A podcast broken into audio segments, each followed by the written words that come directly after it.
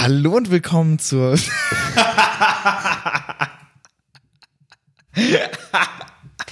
Wie authentisch du heute wieder bist. äh, nehmen wir das so rein? Ich weiß es nicht. Ja, Ja. lass, es, lass es so reinnehmen. Hallo und herzlich willkommen zur 14. Folge des Code Culture Podcasts. Ich bin der Lukas. Und ich bin der Markus und wir begrüßen euch zu der wöchentlichen. Nein, wir begrüßen euch nicht, weil in Mist, wir unseren, ja. in unseren Shownotes Wir steht, begrüßen uns. wir begrüßen uns und ihr seid nur Zuhörer. Genau, wir begrüßen uns. Hallo Lukas. Hallo Markus. Ich äh, bin nicht mehr Azubi bei der Excentra GmbH. Und ich bin nicht mehr Ausbilder bei der Excentra GmbH. Doch, du bist immer noch Ausbilder. Nee, ach stimmt, wir haben ja noch zwei. Ja, eben. Ähm, und ich bin ausgebildeter Fachinformatiker für Anwendungsentwicklung. Hab meine Ausbildung beendet, das wisst ihr ja mittlerweile. Genau, und ich bin CTO der Excentra von Hause aus, Diplom-Informatiker und wir führen diesen Podcast zum Thema Programmieren und Digitalzeug. Genau, wir haben Feedback und einen Rückblick auf die letzte Folge. Wir haben Ja, nämlich genau, wir großkotzig angekündigt, dass, dass, wir, jetzt bei Amazon Music und bei Audible sind und irgendwie haben die das verbummelt mit der API. Also nee, Amazon hat das Amazon verbummelt. hat es verbummelt mit Ja. der API. Also man konnte sich da zwar registrieren, aber die sind wohl mit den Freigaben nicht nachgekommen. Also die ersten Podcasts sind jetzt tatsächlich online. Wir gehören nicht dazu. Wundert mich mega, warum wir da jetzt nicht hoch priorisiert behandelt werden. ja, das verstehe ich auch nicht. Wir sind eigentlich der, der wichtigste Podcast auch. der wichtigste Podcast aus Pfaffenhofen, definitiv. Und der beste. Und ähm, es wird wahrscheinlich noch ein bisschen dauern, bis wir da freigegeben sind. Bis dahin ein bisschen Geduld. Checkt einfach mal regelmäßig aus, ob Code Culture dort verfügbar ist. Genau. Nicht mehr verfügbar sind ähm, Programme von Epic im, Apples, im App Store von Apple. Was ist denn da passiert? Magst du das nochmal zusammenfassen, Lukas? Ja, oder? ich kann das zusammenfassen. Apple. Fertig, nächste News. Da ist, da ist was schiefgegangen und zwar bekriegen die sich nach wie vor. Jetzt hat Apple tatsächlich den Developer-Account von Epic komplett in die Tonne getreten. Der ist jetzt tot. Das heißt, Epic kann keine Binaries mehr signieren und Aha. damit auch keine Binaries mehr ausliefern, hauptsächlich auf die iOS-Plattform. Unter macOS kann man ja immer noch so Self- Self-Sign-Kram machen. Dann kommt zwar eine kurze, eine kurze äh, Meldung, aber die kann man als Benutzer ignorieren. Richtig. Ja, apropos App Store, da können wir gleich, ich will nicht lange darüber reden, es ist eh immer der gleiche Scheiß. Also, Es ist immer der gleiche Scheiß. Wer, wer ist denn der Scheiß? Hauptsächlich ist es Apple. ja, genau, Apple also, ist einfach scheiße, fertig. Wir haben das auch vorhin festgestellt. Weißt du, wir haben, wir haben Fotos mit dem, mit, mit seinem iPhone gemacht. Dann will er das auf die Nextcloud packen. Was macht, was macht das iPhone? was erlauben Apple? Äh, die, die, der lädt dann da JPEGs hoch in der schlechtesten Qualität, wie nur geht. Und MOV-Dateien, äh, wo dann irgendwie diese mehreren Bilder hintereinander gereiht sind. Und das sieht so scheiße aus. Und fürs iCloud Photosharing brauchst du natürlich eine Apple ID und natürlich ein iPhone. Ja, richtig. Also, äh, wie dumm ist das? Plattformpaternalismus sagt man da dazu. Das ist einfach die Idee, dass alles nur, dass das Apple es schon weiß, wie man es denn haben möchte, nämlich genauso wie Apple Geld verdient. Das ist schon eine sehr gefährliche Denkweise. Ähm, Stretchery, mein, mein Lieblings-Tech-Blog, hat das auch mal aufgearbeitet und in einem sehr langen Artikel mal dargelegt, wie man denn den App Store neu denken kann und wie er für alle Partizipatoren vielleicht besser funktioniert. Der Artikel wurde relativ stark geteilt, ging auch ganz gut durch Twitter durch. Er lässt sich nicht easy zusammenfassen. Also es ist so ein bisschen vorgeschlagen, so ein gestaffeltes Modell zu machen, auch davon abhängig, ob jetzt die Inhalte auf dem iPhone, auf der Plattform konsumiert werden oder ob es generische Inhalte sind also digitale Güter, die jetzt nicht zwangsläufig auf iOS stattfinden. Ich fand die Ideen, die da drin formuliert wurden, sehr interessant.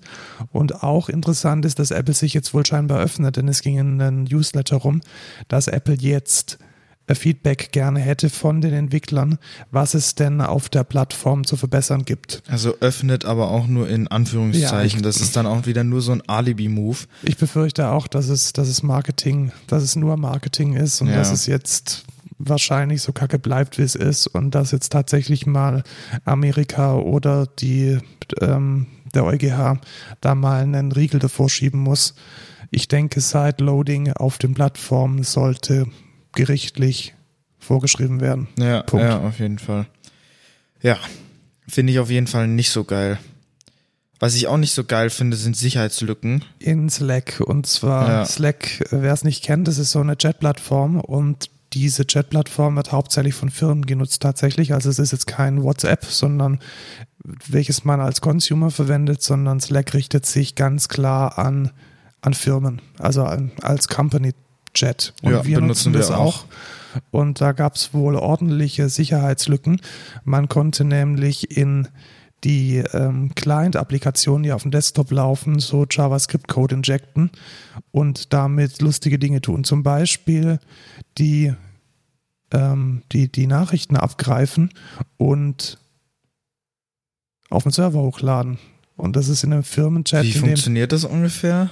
Also kann man da, gibt, gibt, wie ist da der Technical Background genau? Cross-Site-Scripting, also dasselbe wie bei einer Webseite auch. Das heißt, man grundsätzlich läuft in dieser Applikation JavaScript. Und über Mechanismen, die teilweise damit zusammenhängen, dass JavaScript eine dumme Sprache ist und die damit zusammenhängen, dass die Browser oder die, die Komponenten, die dieses JavaScript ausführen, nicht alles richtig machen, ähm, kann man von außen JavaScript-Code rein injizieren und der wird dann in der Applikation ausgeführt. Also man kann dann sich zum Beispiel reinhucken an die Stelle, an der die Nachrichten gesendet werden und könnte die zum Beispiel auf dem privaten Server weiterleiten. Aber da müsste man doch auch auf dem Slack sein, wo die User sind, oder nicht? Nee, müsste man nicht, weil der JavaScript-Code ja die Auth- Authentifizierung, die der Nutzer bereits vorgenommen hat, ja auch hat. Also es, Hm. es ist ja injizierter Code. Also ich bin ja schon eingeloggt und es wird dann einfach in meiner Anwendung fremder Code mit ausgeführt. Ah, okay. Und das ging wohl in drei oder vier verschiedenen Stellen auch gleich. Und der, der Sicherheitsforscher, der dieses Problem gemeldet hat, der hat dann die unglaubliche Summe von 1700 Dollar bekommen. Was sagen wir? 750. 1750, genau was war. Es muss wahr bleiben. 1750 für eine Sicherheitslücke, die auf dem Schwarzmarkt ganz sicher ein paar Hunderttausende gebracht hätte. Das Ja. ist vielleicht nicht so nett von Slack. Nee, tatsächlich nicht. Also da hätte man ruhig mal mehr zahlen können. Also um, um zu verstehen, wie so normalerweise diese Sicherheitsgeschichten funktionieren. Es gibt da die netten Sicherheitsforscher, die finden dann solche Sicherheitslücken und die melden die dann an die Firmen und die Firmen bezahlen dann in der Regel eine Bounty. Und wenn es dann nicht zu dieser Bounty oder nicht zu diesem Disclosure kommt, dass man äh, Responsible Disclosure heißt es, dass diese Sicherheitslücke erstmal dem Hersteller gemeldet wird und der dann 30 Tage Zeit bekommt, diese Sicherheitslücke zu fixen. Und dann äh, geht meistens ein größerer Geldbetrag von dem Hersteller zu dem Sicherheitsforscher, eben deshalb, weil diese Sicherheitslücken auf dem Schwarzmarkt unglaublich viel Mehrwert sind. Also da gibt es schon Organisationen, sowohl jetzt äh, in Anführungszeichen legale Organisationen wie die Geheimdienste, als auch irgendwelche Menschen, die damit Betrug machen wollen, die bezahlen für solche Zero Days Sicherheitslücken schon ordentlich Geld. Deswegen ist es sehr wichtig, dass die Firmen eine Kultur etablieren, wo diese Sicherheitslücken auch mit einer entsprechenden Vergütung ähm, abgegolten werden, damit ein Anreiz besteht für die Sicherheitsforscher, ich sage es bewusst Sicherheitsforscher und nicht Hacker, für die Sicherheitsforscher, die Sicherheitslücken auch entsprechend zu melden. Aber es sind doch Hacker, oder ja, nicht? es sind Hacker. Also, hat- man nennt die doch sogar Whitehead-Hacker. ja, weil- wo, wobei da die Grenze manchmal fließend ist. Also wer da jetzt in Slack irgendwie rumdoktert, ob das immer so ein akademisches Interesse hat oder ob der Typ oder die Typin, die das rausgefunden hat, dann vielleicht so zur nächsten Schwarzmarktbude gegangen wäre, kann man jetzt in dem Fall, glaube ich, nicht, Nee, nicht ausschließen. aber es gibt ja Leute, die machen dieses Bug-Hunting, äh, Sicherheitslücken finden, auch beruflich, ja, definitiv. um, um da einfach diese Bounties dann auch zu bekommen. Sind Die- quasi neumodische Bounty-Hunter, eigentlich. Ja, entweder das oder sie machen das einfach, um Werbung für ihre, für ihre Security-Software zu machen. Also Das ganz viele, kann natürlich auch sein, ganz ja. viele Research Labs verkaufen auch Security-Software und kriegen damit praktisch, also das ist dann so ein Seiteneffekt, den sie aus ihrer täglichen Forschung dann haben. Oh, war das nicht auch mal, war das nicht auch irgendwie, da hat irgendjemand so ein, so ein Lieferservice Online-Plattform irgendwie gehackt Und dann hat er denen äh, direkt eine neue Plattform angeboten oder so. Und das war dann irgendwie voll geil. Irgendwie war das, glaube ich, irgendwann mal so. Ja, sowas geht natürlich, weil oft ist es so, dass die Firmen dann selbst ganz glücklich sind, wenn jemand mal vorbeikommt und ihnen sagt, welche, welche Scheiße sie eigentlich Ja, da gebaut ja. haben. Tatsächlich. Dann gab es die, ich habe diese Woche zwei Newsletter bekommen, tatsächlich einen von GitLab und einen von Docker und der Inhalt war in beiden, in beiden E-Mails ungefähr gleich.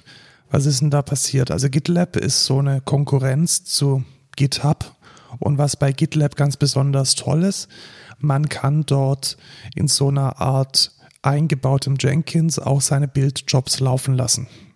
Und das ist natürlich ein großer Vorteil von Git, äh, von GitLab und deswegen gehen da auch viele, viele Entwickler hin. Und früher war es so, dass man da mit dem kostenlosen Account relativ viel Bildzeit bekommen hat. Also man konnte da im Monat schon so ein paar hundert Builds durchjagen von der Standardsoftware. Das geht jetzt nicht mehr. Richtig. Die haben jetzt nämlich gesagt, nö, äh, Schluss ist, äh, mit 400 Minuten ist jetzt das Maximum, was man mit, dem Kost- Free-Tier genau, mit dem Free-Tier machen darf. Und danach muss man dann für 1000 Minuten 10 Dollar bezahlen. Die E-Mail habe ich auch gekriegt, weil ich habe ja mein Abschlussprojekt in GitLab mit der Pipeline gemacht und das hat auch ziemlich gut funktioniert. Ich glaube, mit 400 Minuten wäre ich da auch hingekommen tatsächlich. Ja, ich glaube, wenn man wirklich jetzt keine richtig große, schwierige Software hat, sind 400 Minuten okay. Aber es ist doch ein deutliches Signal in die Richtung, dass GitLab jetzt die Leute in die Bezahltiers natschen möchte. Ja, vor allem bei mir wäre es sogar vielleicht kritisch geworden, weil ich meine LaTeX-Dokumente auch gebildet habe innerhalb der Pipeline. Ja, genau. Und wenn man dann halt doch mal öfters committet und bauen möchte, Ja. dann sind 400 Minuten echt schnell weg. Ja. Also wenn man jetzt mal von einer durchschnittlichen Bildzeit von zwei Minuten ausgeht, dann sind es ähm, nicht viele Commits am Tag, die man Ja. machen darf. Aber ist auch verständlich von GitLab, die wollen natürlich auch Geld verdienen. Klar. Also Jenkins ist Open Source. Jenkins ist Open Source, Ja, aber okay. es gibt natürlich auch Cloud-Anwender, äh, Ja. Cloud SAS-Plattformen für Jenkins und die kosten auch Geld. Äh, das gleiche macht jetzt übrigens Docker auch. Also wenn man jetzt ein inaktives Image rumliegen hat von einem Free-Account, dann wird das ganz offiziell ab dem 1. November gelöscht, wenn es älter als sechs Monate ist. Das finde ich aber auch okay. Ja. Also ich denke, da liegt wahrscheinlich unglaublich viel Quatsch rum bei Docker, dockerhub.com oder hub.docker.com und da macht es, denke ich, auch Sinn, Ressourcen zu sparen und Dinge zu löschen. Ja. Was ich weniger nice finde, ist, dass ähm, anonyme User, Fußnote zum Beispiel, auch Bildserver, zum Beispiel auch unser Bildserver, nur noch 100 Images pullen dürfen in einer se- sechs Stunden Periode. Also da läuft dann so ein Floating Window von Ah. sechs Stunden durch und man darf dann nur 100 Images pullen. Und das kann, wenn man jetzt tatsächlich eine, eine Bildfarm betreibt, schon, ja, an ein Limit fahren. Stimmt, ja. Das ist ja voll kacke. Und selbst wenn man eingeloggt ist, also wenn man sich authentifiziert hat, dann ist das Limit auch auf 200 Image Pulse in sechs Stunden reduziert. Okay, aber 200 Images, da musst du schon viel machen, oder? Ja, also ich glaube, wir als, als 20-Mann-Entwicklungsfirma kommen da nicht drüber oder 25, wie wir jetzt haben, mit, ich glaube, ab einem Team von, ja, ich sag mal 50 bis 100 Entwicklern, wenn man dann vielleicht auch 20 Projekte hat, wird's schon eng. Ja, das stimmt schon. Und dann Schon schwierig. dann ist man mitgefangen, mitgehangen. Dann ist die freie Technologie Docker dann doch nicht mehr so frei. Dann bezahlt man nämlich seine, seine Team-Subscription. Wie viel kostet die? Weißt du das? Ähm, die kostet tatsächlich pro Nase irgendwie, ich glaube, ein Zehner oder so, bin mir jetzt nicht ganz sicher. Schon Also kann dann schon in eine, ja, einen Bereich gehen, wo es, wo es ein ordentliches Budget ist. Fall. Ja.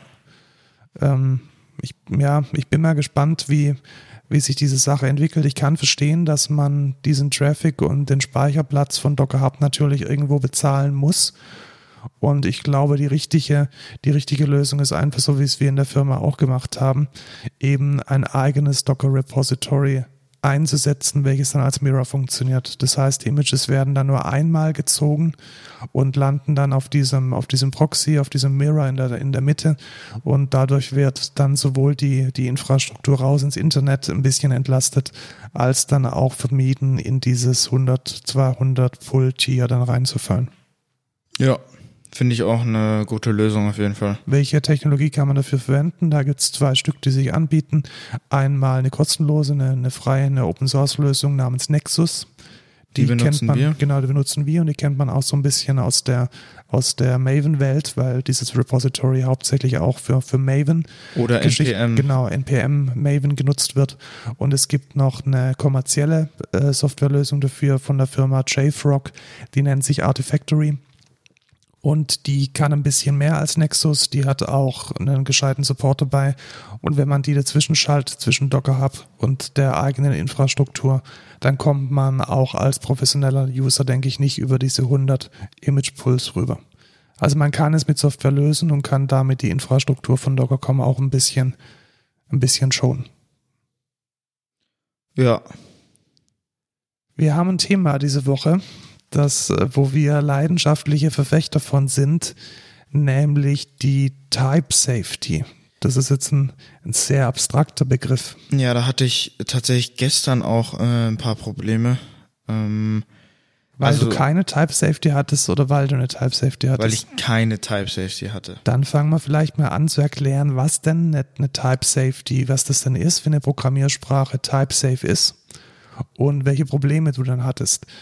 Also darf ich? Ja, probier's mal. Geil. Was probier's mal? Ich weiß es in und auswendig. Natürlich. Ähm, so eine Typsicherheit, du, du kannst in, in Programmiersprachen kannst du ja Variablen so deklarieren.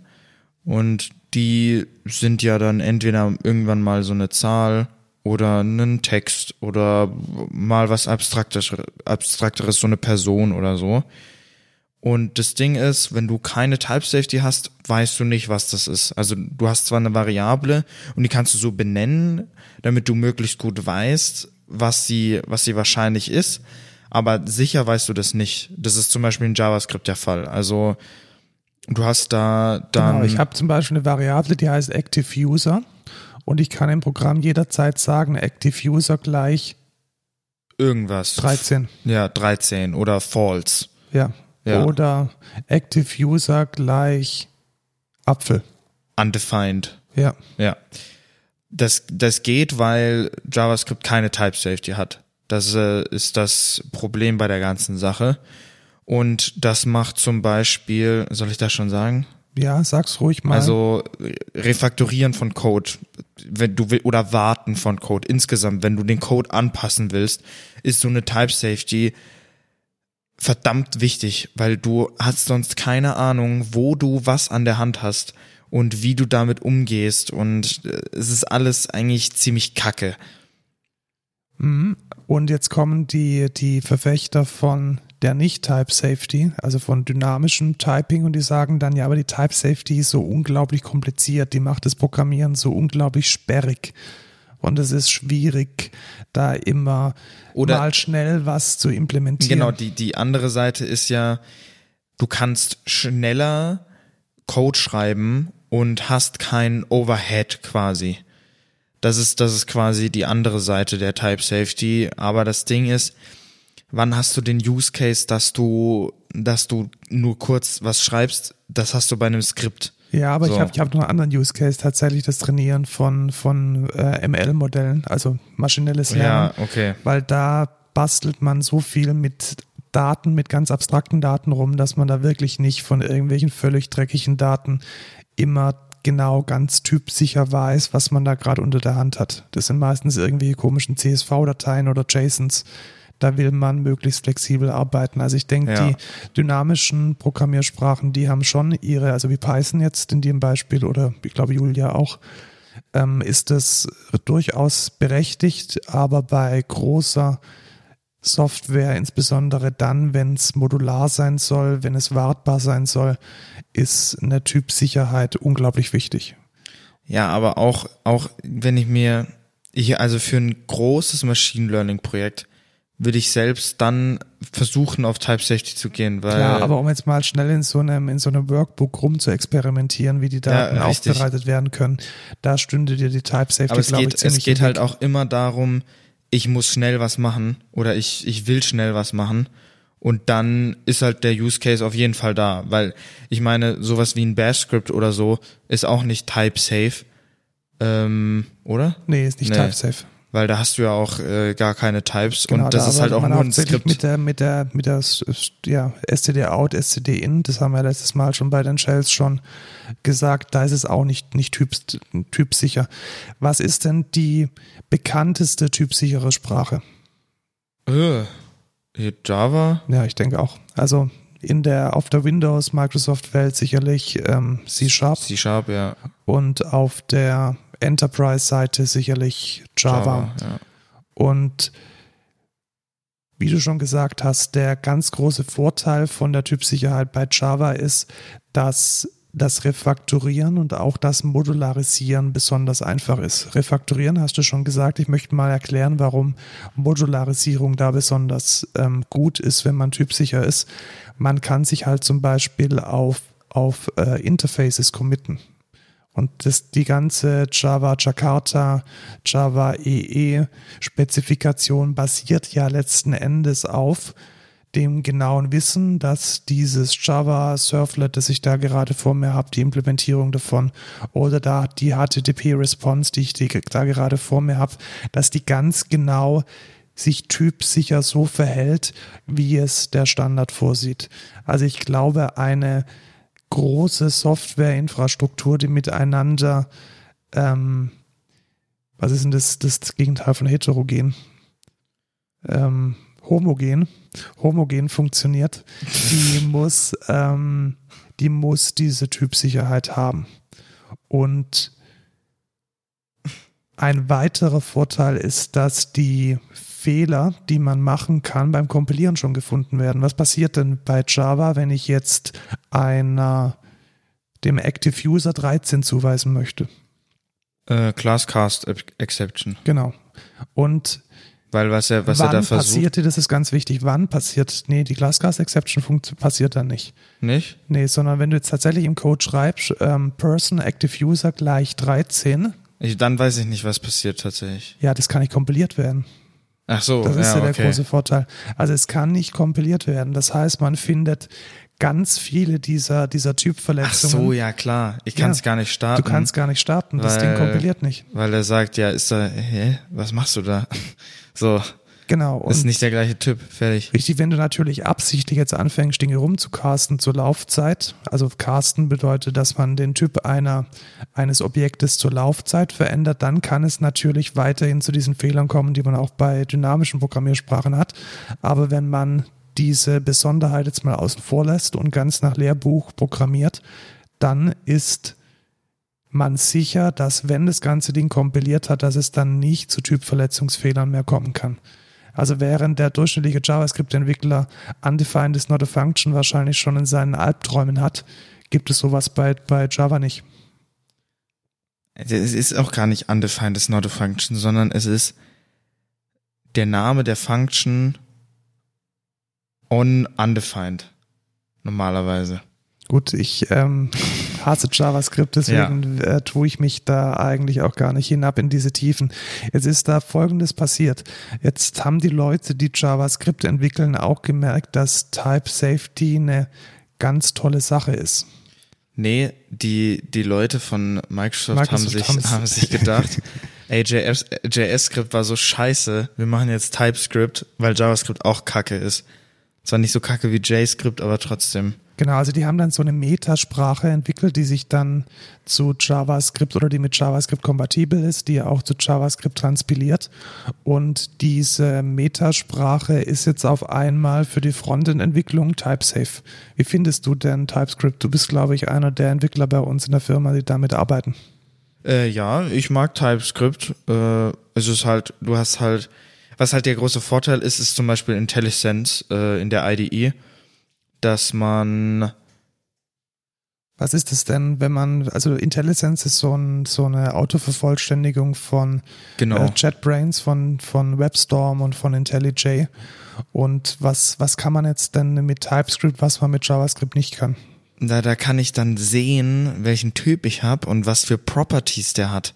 Mega geil. Revolutionär. Das Ja, heißt, du musst heftig. nicht äh, irgendwo in der Swagger-Dokumentation nachschauen, wenn es die überhaupt gibt, Ja. oder in den, in den Echtdaten nachschauen, ob du jetzt von einer Person den First Name oder den Prename zur Verfügung hast, sondern du siehst es direkt am Typ. Richtig. Und das ist ein sehr, sehr großer Vorteil tatsächlich, weil genau, das macht die Programmierung sicherer, bugfreier und vor allem wesentlich schneller, als wenn man jedes Mal ähm, im, komplett im Trüben fischt und blind irgendwie in ein Objekt reingreift, und, um irgendwas rauszukriegen. ja, das ist echt äh, nicht geil. Und ich kann einfach sagen, TypeScript, also wenn ihr die Möglichkeit habt, TypeScript zu verwenden im Vergleich zu JavaScript, dann macht's einfach. Genau, also ich glaube, äh, sowohl React als auch Vue gibt es beide. Ja, Angular auch. Angular inzwischen auch. Also Ja, alle drei gibt es in dem TypeScript Flavor, Flavor und das macht es wesentlich einfacher. Insbesondere dann, wenn man auch äh, mit einer Open API spezifizierten äh, Gegenstelle oder mit einer GraphQL-Gegenstelle spricht, dann kann man da auch die statischen Typen Code generieren. Ja, richtig. Außer wenn man natürlich dynamische Komponenten hat. die dann die, wenn man dynamische Komponenten hat, bei denen dann die Typen sich zur Laufzeit potenziell ändern. Ja, ja, richtig, weil dann ergibt das Ganze keinen Sinn. Äh, ja. Eins wollte ich noch erwähnt haben, und zwar ähm, kann man ja bei Java Objekte haben, die einen Typ als Variable haben. Was wäre da so der Klassiker? Zum Beispiel eine Liste von so, ja. irgendetwas oder ein Set von irgendetwas. Also eine Liste von Strings oder eine Liste von Personen. Was macht denn da der Java-Compiler unter der Haube? Das haben viele, blenden das, glaube ich, aus. Ähm, das ist dann unter der Haube ein Object. Ja, tatsächlich. Also nach dem Kompilieren ist von dem String, der in dieser Liste drin ist, nichts mehr übrig. Also das ist dann einfach eine Liste, in der irgendwas drin stecken kann. Weil in der Definition von der Liste steht drin, List von Typ T für Generic. Also man, man weiß halt noch nicht für eine Liste, welcher Typ da reingegeben wird, weil sonst müsste man ja jede Liste ausimplementieren für jeden Typen, den es gibt. Und das möchte man natürlich nicht, weil eine Liste verhält sich ja immer gleich, egal was für Objekte da drin sind. Genau, und das ist leider bei den Generics so gelöst, dass unter der Haube trotzdem ein beliebiges Objekt drin steckt. Und das sorgt dann oftmals, vor allem wenn man Generics von Generics oder wenn man ähm, generische Klassen auch miteinander kombinieren möchte, zu dem typischen Problem Capture One auf irgendwas is not compatible with Capture Two auf irgendwas. Das muss man dann beim Entwickeln immer vor Augen halten, dass man eigentlich gerade nur den Compiler ein bisschen oder den Kompiliervorgang ein bisschen sicherer macht, aber dass beim Ausführen die, der Typ nicht mehr auf das, ähm, auf die Klasse, mit der man es instanziert hat, limitiert ist. Ja, ich höre immer die ganze Zeit irgendwelche Geräusche. Ich weiß nicht, was. Hörst du die auch? Ich glaube, es regnet draußen. Bist du sicher? Ja, ich glaube schon. Das sieht nicht so aus. Also die Menschen, die draußen äh, laufen, die laufen schnell. Ich glaube schon, dass die nass werden, die Armen.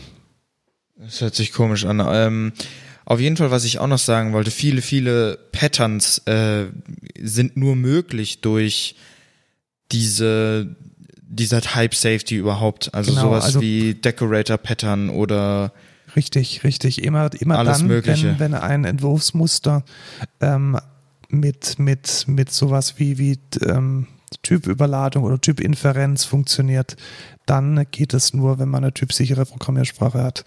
Und deswegen gibt es auch in JavaScript ganz viele Entwurfsmuster, die man so aus der Java-Welt kennt, einfach nicht. Die sind Richtig. da nicht vorgesehen. Also auch sowas wie dieses Decorator-Pattern ist jetzt zwar ein Ansatz, den ich in einem unserer Projekte hernehme, aber ein richtiges Decorator-Pattern funktioniert halt einfach nicht, weil ich keine ich kann nicht irgendwie Vererbung machen und dann. Ja, das hat dann geil. e- eher was mit Objektorientierung zu tun, Ja, aber richtig. natürlich ist die Objektorientierung äh, hat als notwendige, die hat sie tatsächlich nicht, weil Python zum Beispiel ja auch sowohl Objekte kennt, aber nicht typsicher ist. Ja, richtig. Also ja, ein bisschen unscharf, aber ich denke mit ähm, einer typsicheren Programmiersprache, also ich möchte nicht mehr anders programmieren. Ich kann es anders, aber ich will es nicht. Ja, in der neuen, in der neuen Python-Version 3.9 gibt es sogar Types, glaube ich. Mhm. Das aber ist- ich denke da- jetzt nicht, dass die enforced werden. Sonst wäre es ja nicht Nee, mehr das denke ich nicht. Nee, backward nee. compatible. nee, nee. Man nennt es dann Duck Typing. So Genau, Duck-Typing, genau. Das genau, wenn es. es watschelt, wenn es fliegt und wenn es schwimmt, dann wird es schon eine Ente sein. Ja, aber ich find's besser, als gar kein Typing zu haben, weil ich tue mich echt schwer, in Python zu entwickeln, wenn da, wenn ich halt, also wirklich diese IntelliSense oder halt Autocompletion ist mega wichtig. Ich merke mir halt nicht jedes Kackobjekt, was Ja, ich genau. irgendwo anziehe. Command-Leerzeile schreibt 90% meines Programms. Ja, richtig. Und wenn da irgendwie nichts ist, vor allem dann habe ich einmal einen Schreibfehler drin oder so und ich weiß es nicht mal, weil mir auch niemand was sagt, weil ich, weil ich ja nicht, ich habe ja nichts. Also Genau, also Schreibfehler ist so ein Klassiker. Wenn man die Property falsch benennt, dann ist der Code kaputt und man merkt den Fehler erst zur Laufzeit. richtig, also finde ich einfach Kacke. Ich weiß Ja. nicht. Ich verstehe es auch nicht, wie da Menschen professionelle Software mitschreiben können. Also insbesondere deshalb ranten wir auch immer über Node.js und die, die Idee, dass man mit JavaScript-Code serverseitigen äh, Code schreiben kann. Ja, Ich, ich verstehe verstehe ich nicht, nicht. Wie, das, wie das funktionieren soll. Also ich kann es verstehen für kleine, winzig kleine Servicechen, aber wenn es eine, eine komplexere Anwendung sein soll, die wartbar ist, die in zehn Jahren noch funktionieren soll, verstehe ich nicht, wie man mit einer typunsicheren Programmiersprache eine, eine Server-Applikation Ja, für schreibt. mich, für mich ist es halt immer noch, also ein Skript ist ein kleines Programm. Für mich so. Ich weiß jetzt nicht, was es per Definition ist, aber ich meine, es heißt ja auch JavaScript. Und ja, es ist auch, auch Skriptsprachen, wenn man jetzt an, an Python oder an Perl denkt. richtig. Und es ist halt nicht dafür gedacht, ein großes Projekt damit zu machen. So, also für mich zumindest nicht. Ja, frag da mal, frag da mal andere Menschen. Also ich kann mir Ja. durchaus vorstellen, dass es große Softwareprojekte gibt, die in PHP geschrieben sind, Facebook zum Beispiel. Dass es große Softwareprojekte gibt, die in Python geschrieben sind. Und ich bin mir ziemlich sicher, dass es auch irgendwo noch Softwareprojekte gibt, die in Perl geschrieben sind. Und wenn man in den ganzen Embedded-Bereich schaut, C ist auch nicht type-safe. Allerdings muss man da wiederum sagen, dass man da so low-levelig unterwegs ist und so auf Du und Du mit dem Speicher ist, dass ähm, da eine ganz andere Problemwelt Ja. vor einem liegt. Ja. Ähm, eins wollte ich noch sagen, irgendwas, irgendwas wollte ich. Genau, Discord-Bots werden, also es gibt eine riesen Library für, für Python tatsächlich. Und eigentlich ist die ganz cool. Was ich dann aber auch nicht verstehe, ist sowas wie, da gibt, da kommen so viele API-Objekte und ich habe keine Ahnung, was ich da habe. An der Hand. muss sich ja zur Laufzeit anschauen, das ist eine Katastrophe. Das ist, das ist doch der letzte Kack. Ich muss die ganze Zeit die Dokumentation aufhaben und gucken, was für scheiß Types da drin sind. Oder auch äh, hier Alexa-Entwicklung. Ich muss die ganze Zeit gucken, was für Kack-Objekte ich da an der Hand habe und welche Properties da drauf sind. Es ist so scheiße. Es ist einfach Kacke. Ich verstehe es nicht. und trotzdem funktioniert das halbe Internet damit. Ja, ich, es ist echt nicht, es ist wirklich nicht geil. Also bitte verwendet einfach Types. Das ist mega geil. Cooles Konzept. Aber ich denke, damit sind wir jetzt fertig. Ich will jetzt auch nicht mal so eine lange Folge machen, ne? Ja, genau. Vielleicht wir- dieses Mal ein bisschen kürzer. Einen, Ja. einen, einen Abschluss möchte ich noch machen, wer sich für die, für die Theorie dahinter interessiert. Die Type Theory ähm, mit, mit ähm, Substitutionsalgorithmen, mit ähm, Theoremen, die man da aufstellen kann, ist ganz spannend. Ich habe mich damit auch mal beschäftigen dürfen, Schrägstrich müssen, als ich das studiert habe, habe inzwischen alles vergessen, deswegen rede ich jetzt davon auch nicht.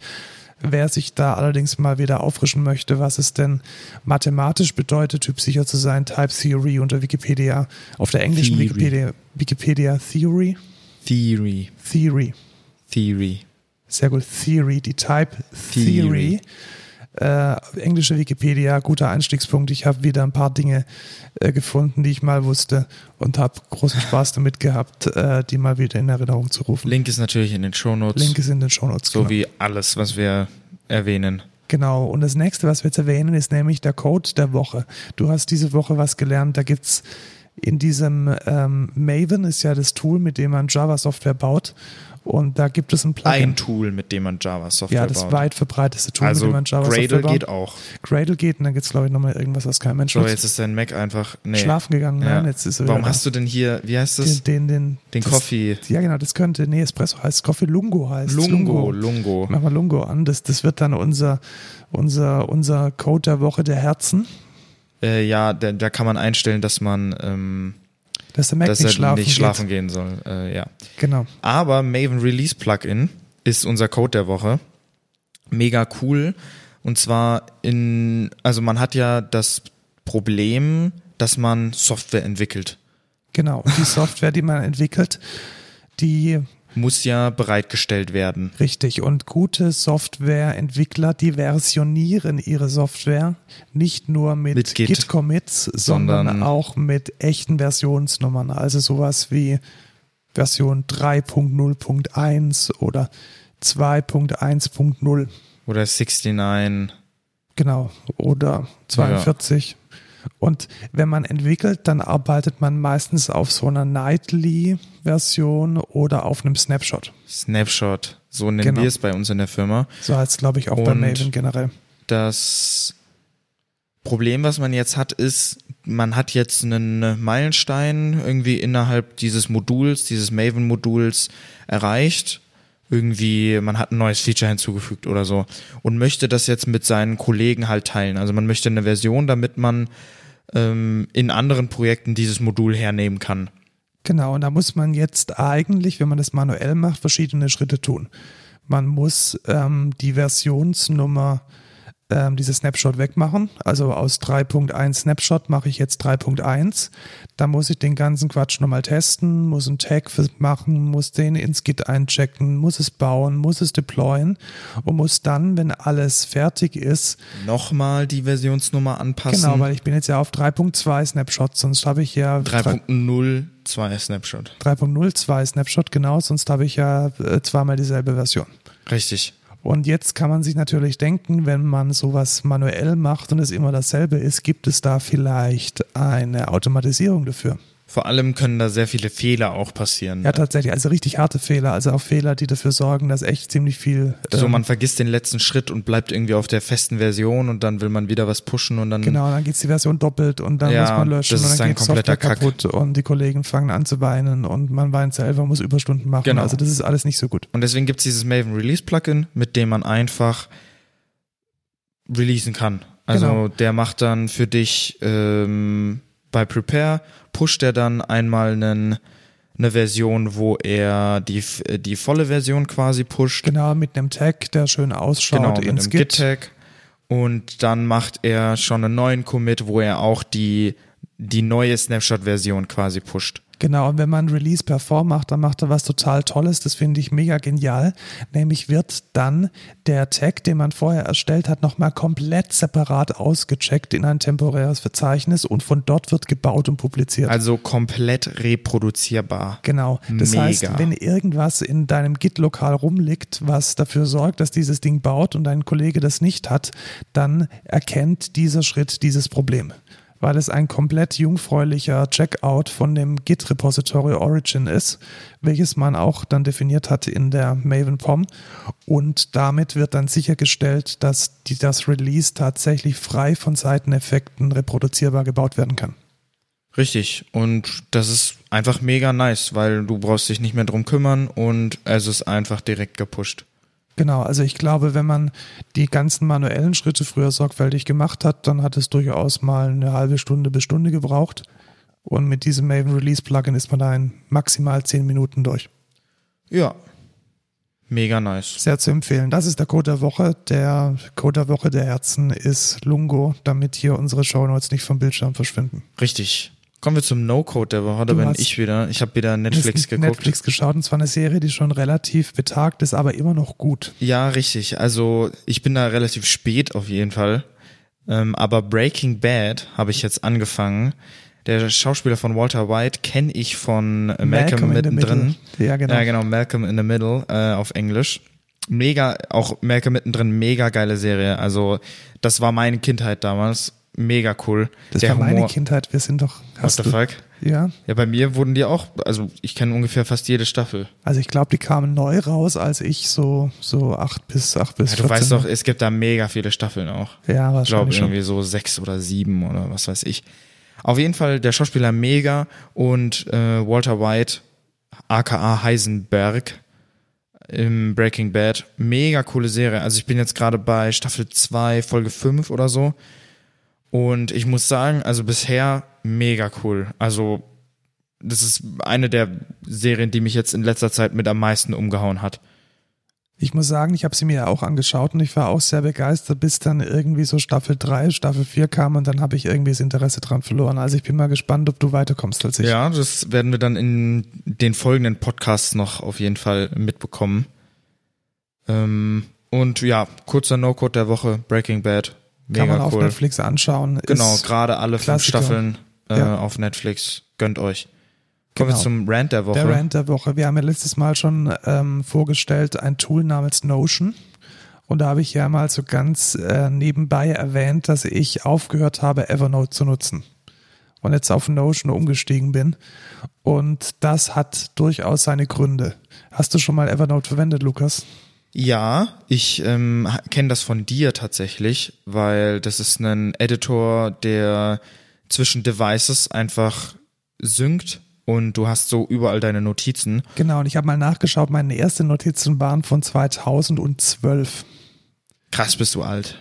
Und in diesen acht Jahren hat sich Evernote ungefähr genau nicht weiterentwickelt. Also ich habe jedes Mal das Gefühl, dass 1995 sein Texteditor zurück möchte.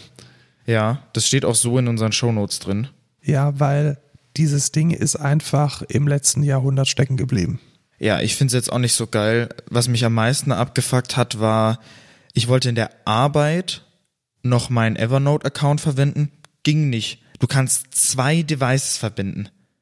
Genau, um Textdateien anzuschauen. Also What diese künstliche? Limitierung.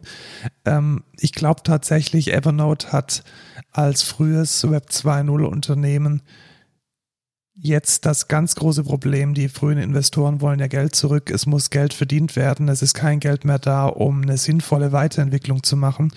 Und das ist dann das Ende von einem sehr guten Softwareprodukt, welches mal vor zehn Jahren gut war und es jetzt eben nicht mehr ist. Und dann kann eben Notion kommen und von rechts überholen und einfach besser werden. Ja, vor allem immer, immer 40% auf Premium geben oder 50% oder 60% und dann immer eine E-Mail schicken.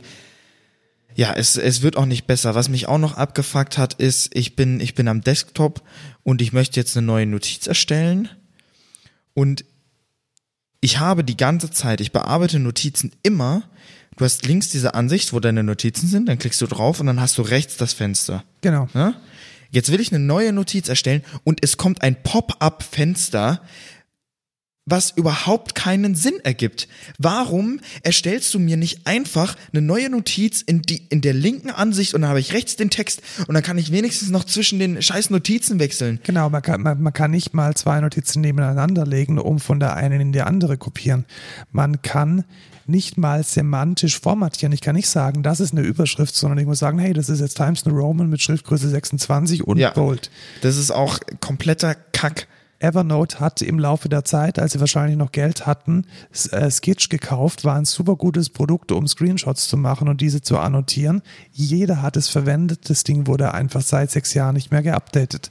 Evernote hat irgendwann Scannable gekauft, eine mega gute Scan-App fürs iPhone, mit der man dann Notizen direkt ins Evernote importieren kann.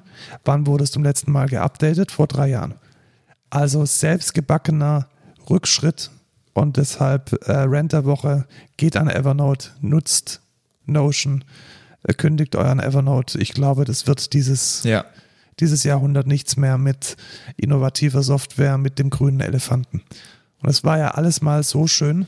Also tatsächlich vor zehn Jahren war das Ding einfach cool. War eine, eine der ersten Cloud-Anwendungen, aber ist jetzt auf diesem Stand leider zurückgeblieben. Zurückgeblieben. Wer nicht zurückgeblieben ist, sind unsere zukünftigen Azubis, Genau, wir hatten diese Woche sogar einen als Praktikanten da, der um den ich mich gekümmert habe ja tatsächlich. genau, welche Aufgabe hat er denn bekommen von dir? Also er hat so einfach Basic Java Entwicklung, noch nicht so mit Klassen und so. Also das wollte ich ihm jetzt noch nicht antun, weil er kennt sich da noch gar nicht aus. Aber er hat so ein kleines Programm, wo man quasi so kleine Spiele spielen konnte in der, in der Konsole, in der Eclipse. Ähm, das hat er gemacht und das hat ihm auch Spaß gemacht. Und das hat er auch aber gut gemacht, muss Ja, ich sagen. schon. Ja, also ich fand auch, dass er sich ganz gut gemacht hat und deswegen äh, freuen wir uns auch, ihn ab nächstes Jahr begrüßen zu dürfen bei uns in der Firma. Ja, wenn er denn Wenn er den Bock zusagt. hat und wir dann Also, auch noch Bock haben. Genau. Genau, wer, wer Kollegen von ihm werden möchte, der darf sich gern bei uns bewerben. Das gilt insbesondere auch für, für äh, Mädchen und Frauen. Also es Unsere muss nicht, Frauenquote ist nicht gerade sehr hoch. Genau, also es müssen nicht immer nur Entwickler sein. Entwicklerinnen sind auch gut. Äh, Bewerbt euch bei uns. Es geht um das Ausbildungsjahr 2021, also mit Beginn des nächsten Jahres mindestens eine, eine ganz gute mittlere Reife setzen wir voraus. Besser wäre Abitur. Ja, aber auch nicht zwingend. Nicht zwingend. Also wenn ihr, wenn ihr gut seid und nur äh, also mit eine schlechtere mittlere Reife habt, dann ist es, glaube ich, auch noch verkraftbar. Ja, bewerbt euch einfach trotzdem. Genau. Ähm, man, man sieht dann ja dann relativ schnell, ob es passt oder nicht. Genau. Für Praxissemester 2021 suchen wir auch, also Sommer und Winter. Genau, Könnt ihr euch bewerben. richtig. Vielleicht sagen wir noch was zu unserem Standort. Also grundsätzlich geht bei uns auch Homeoffice. Allerdings ist es gerade für Azubis und Praxissemestler immer ganz nett, bei uns im Office zu sein. Genau, also Das ist Azubis ist eigentlich muss Pflicht, vor Ja, Ort. ist Pflicht vor Ort. Genau. Äh, die Berufsschule ist entweder in München oder in Ingolstadt und unser Office ist genau zwischendrin in Pfaffenhofen an der Ilm. Kommt man mit dem Zug ganz gut hin. Ja. Was wir natürlich auch immer suchen, sind immer Softwareentwickler. Ja, wir suchen immer Also- Softwareentwickler. Bewerbt euch einfach. Wir haben Genau, Einen wenn Job ihr für jeden, der ausgebildet seid oder ein Studium in Informatik gemacht habt, dann bewerbt euch einfach und dann mal gucken, weil fertige Entwickler suchen wir auch immer. Exakt. Feedback könnt ihr uns gerne schicken auf codeculturepod bei Twitter und via E-Mail an codeculture.excentra.de oder uns direkt über LinkedIn, Facebook, Xing, Instagram, alles, was wir so haben. Wir, haben wir Instagram? Nee, Nee, nicht. MySpace, Ja. GeoCities. Weißt du, was ich gesehen habe? Werbung auf Reddit. Gar nicht dumm.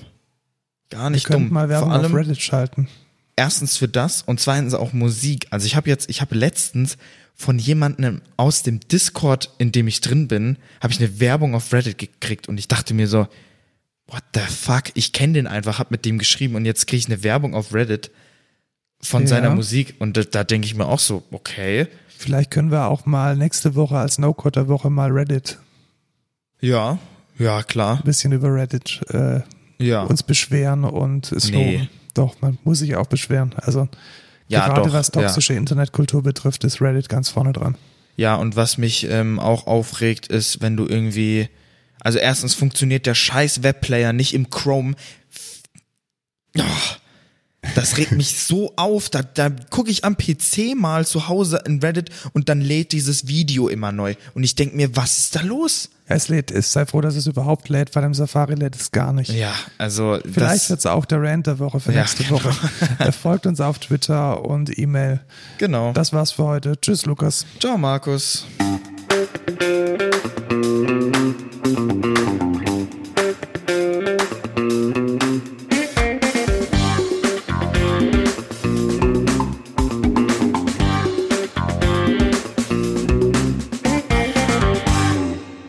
Oder Vietnamese?